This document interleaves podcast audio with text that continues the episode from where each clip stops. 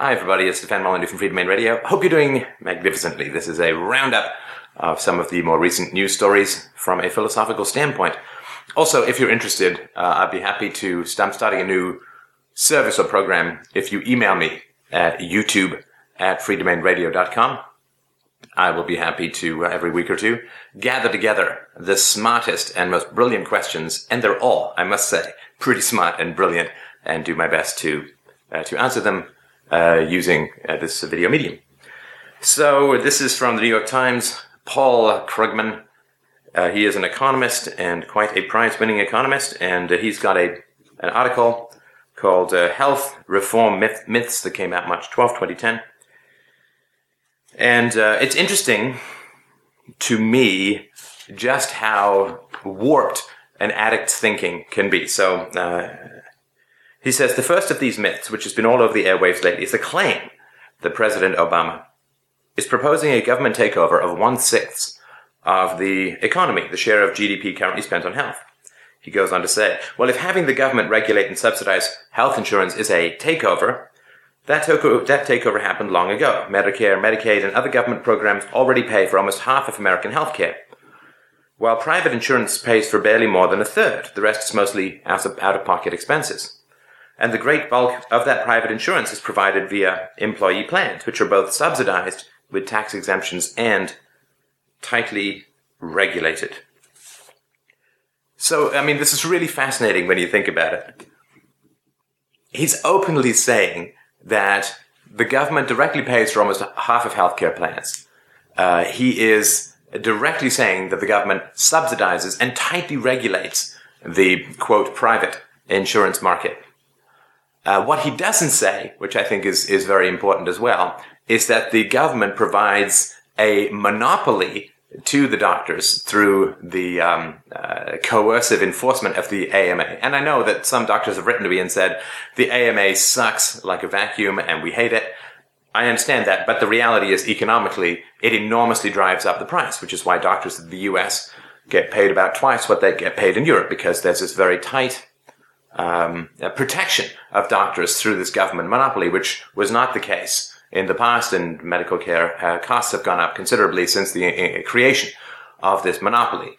That doctors have to spend you know, almost a decade in school to say, "Oh, you have an infection. Here's a prescription," which you know you could train someone to do in about. Oh, actually, I think I did just train you to do it. So, so uh, the government controls the supply of doctors. It controls the cost of doctors through the monopoly. It controls the legal framework that the doctors operate in. The tort law, right? The uh, you can get sued for um, X, Y, and Z, which adds tens of thousands of dollars per year to doctors' overhead.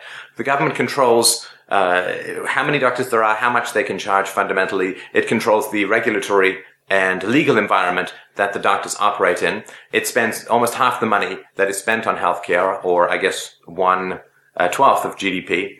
Uh, it tightly controls and regulates the insurance market, uh, such as is left in the insurance market. And so when it really comes right down to it, my, the question I always have for statists, the question I always have for these people, the, the blinders that I would die to take off their eyes is simply this. How much power does your system need? How much power does your system need?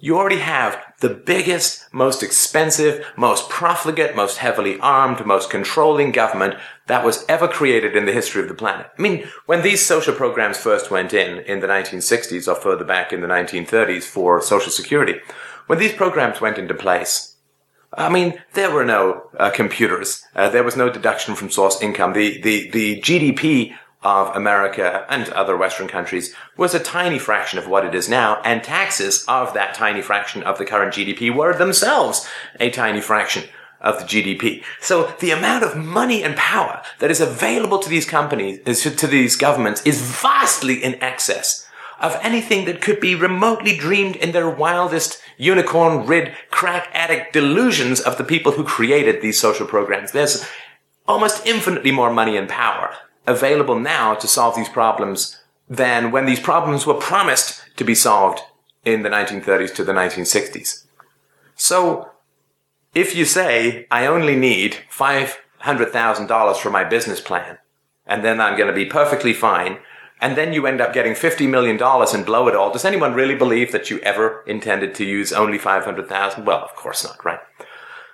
So the question that I would always ask these people is that if if, if, Paul, Paul, listen to me, listen to me. If you ever, ever hear this, and I doubt you will, because like most intellectuals, you have a bubble of reality that does not let, uh, of unreality that doesn't let anything through. But if you ever were to hear this, Paul Krugman, please answer me this. Answer me this. If you have the most powerful government in history, with the most staggering revenues in history, with the capacity to borrow trillions of dollars more than it was ever imagined by the people who set up these programs. With all of this money and power and computerization, which allows you to control paperwork in a manner undreamed of by the originators of these systems. Since you have so much power and so much money and so much control, why is there still a problem?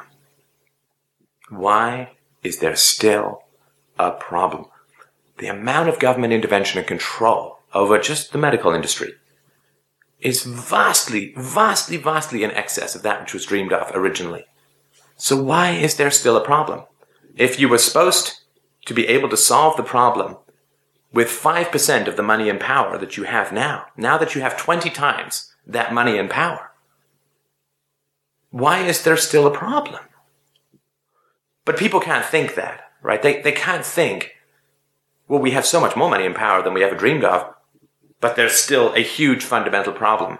They never imagine that it is the power and the control and the coercion at the root of it. The coercion of monopolizing doctors, the coercion of this hideous tort system, the coercion of taxation, the coercion of counterfeiting through the Fed, the coercion of borrowing and selling off the kidneys, lives, brains, and souls of children into the future to foreigners.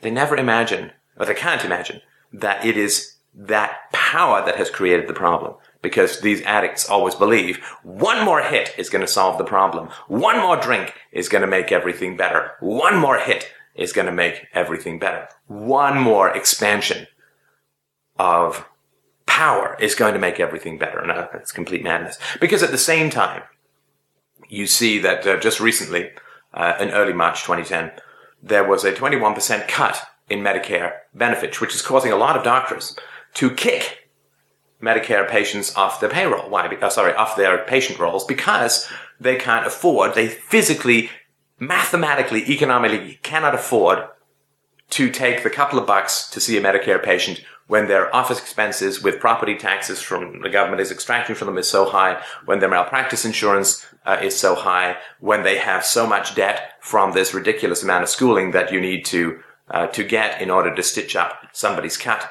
Uh, so they physically can't afford 25 bucks or whatever it is that is uh, offered by Medicare to see patients. They can't afford it. It's, it's a money loser.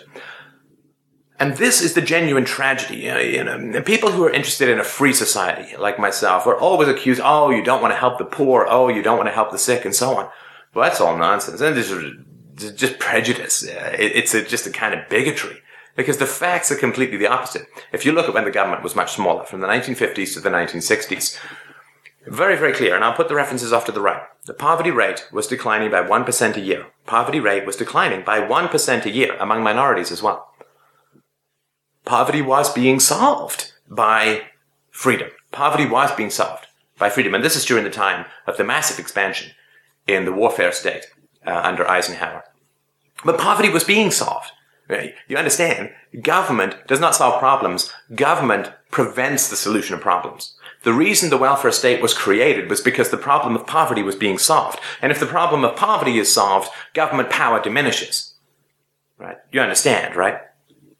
If there are virtually no poor people, you must have a smaller government because there'll be much less crime, uh, because there will be um, uh, a demand for private schools, or at least education will become much better. Uh, so and that there will be no need for massive government handouts to the poor if there are no poor, right? So you understand the government moves in to prevent the solutions to problems because if there are no problems, we don't need a government, right? So the government is funded by problems. And so every time a problem is about to be solved by voluntarism, the government moves in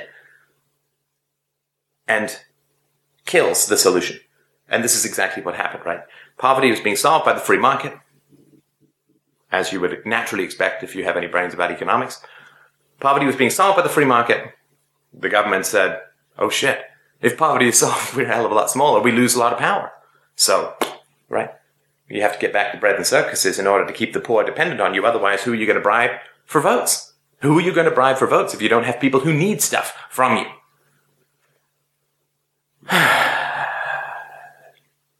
so, the government is not interested in solving these problems. And what is absolutely terrible is that the poor and the elderly and those who genuinely need a lot of medical care are going to, and, and who are poor, are running out of options.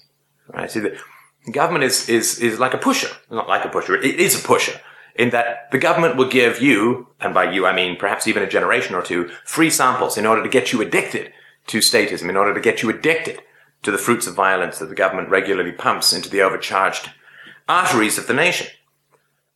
Once you are addicted, the government will begin to withdraw what it provides because that means that you're more and more dependent upon the government. In the same way that a pusher will give you free crack cocaine and then will start to charge you more and more once you're already hooked.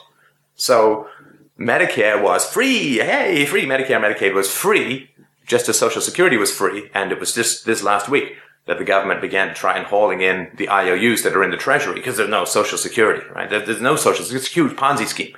It's just a way of extracting money from the young and poor and giving it to the oldest and richest generation in the history of the planet, right? There's no social security money whatsoever. It's just a bunch of dusty old IOUs that, uh, because the money that was taxed for social security was spent decades ago. And so the government is running out of money for Social Security. The government is running out of money for Medicare. And what's happening now, and what's going to be completely gruesome, is the what is going to result is that the poor are going to get progressively poorer. The sick are going to get progressively sicker. And oh boy, don't you just know it? Don't you just know it? That the, in the absence of strenuous efforts from people like yourself and myself, all that's going to happen, all that's going to happen is that it is the vestiges of freedom and of voluntarism and of peaceful human interaction that is going to get progressively blamed for the coming disasters of violence. Violence doesn't solve problems. The government does not solve problems. The government thrives on problems like flies on shit. So all it, all it wants to do is produce more and more shit. So let's stop supporting it and let's start looking for free and voluntary solutions. The last thing I wanted to mention is that Karl Rove has written a smarmy memoir. And, you know, boy, talk about mental health. I think his mother and his grandmother both committed suicide and he has not processed any of that. So the murderousness and self-destruction within the family, I think, has been clearly translated into an addiction to war and violence in the man. But that by the by, uh, the new lie is going around that there were no attacks under President Bush, and there's been one, I think, the Fort Hood shooting, shooting under Obama. I mean, how, how can you even look at, at a statement like that and not just double over laughing and crying. Of course, there have been attacks under Bush. What do you think's happening to the soldiers in Iraq? The American soldiers in Iraq are dying by the thousands, are dying by the tens of thousands if you count those who die uh, in in accidents and other forms of, of death and mutilation that occur even outside of combat. Because tens of thousands of Americans have been killed by terrorists, by insurgents, by freedom fighters, whatever you want to call them, the people who are attacking them in Iraq and Afghanistan. So to say there have been no attacks upon Americans uh, during Bush is crazy. He moved all of these soldiers into the combat zone, and they're all getting blown up by these people. And of course, those are attacks upon Americans. Oh, but it's the American soil that counts. Well, that's all just nonsense, right? So of course, the far more attacks and deaths upon Americans since 9-11 than on 9-11 uh, because of these two insane, murderous, destructive, bloody wars. But will you ever see this mentioned in the mainstream media? Well, of course not. Of course not. Of course not. Because ideas only flourish in the mainstream media. Like, why does Paul Krugman have, I think it's a Nobel Prize or something like that? Why does he have a prize? Why did uh, Keynes win over Friedman? Um, well, why, why did sort of the statist economists work over, uh, win over, uh, win relative to the free market economists? Well, Keynes won relative to Friedman because Keynes was useful to the ruling classes because he justified increased expansions of power, profligacy, and money printing from the, uh, like relative to the free market economists. If the free market economists win, the government power severely diminishes. If the statist economists win, then government power vastly increases. And so, of course, the government is going to fund money towards the statist economists. It's going to have prizes. It's going to fund, uh, it's going to increase funding to universities. It's going to bribe all of these people to justify the increases in state power. If you want to look at the history of ideas, the ideas that win are those that serve the ruling class. Of course, because uh, intellectuals, for the most part, are just lickspickle court toadies to the ruling classes. So anyway, I just wanted to, to point out these three uh, little things. Uh, I hope that this uh, week finds you absolutely wonderful. I hope that you are having a great time in life. Uh, and we will win. I hope that you understand that the, the, the, truth consistently and passionately portrayed will always win in the long run. So, you know, take heart and, uh, you know, walk uh, upright and feel proud that you are doing your part to save the world of the future for the future. Thank you so much for watching. I will talk to you soon.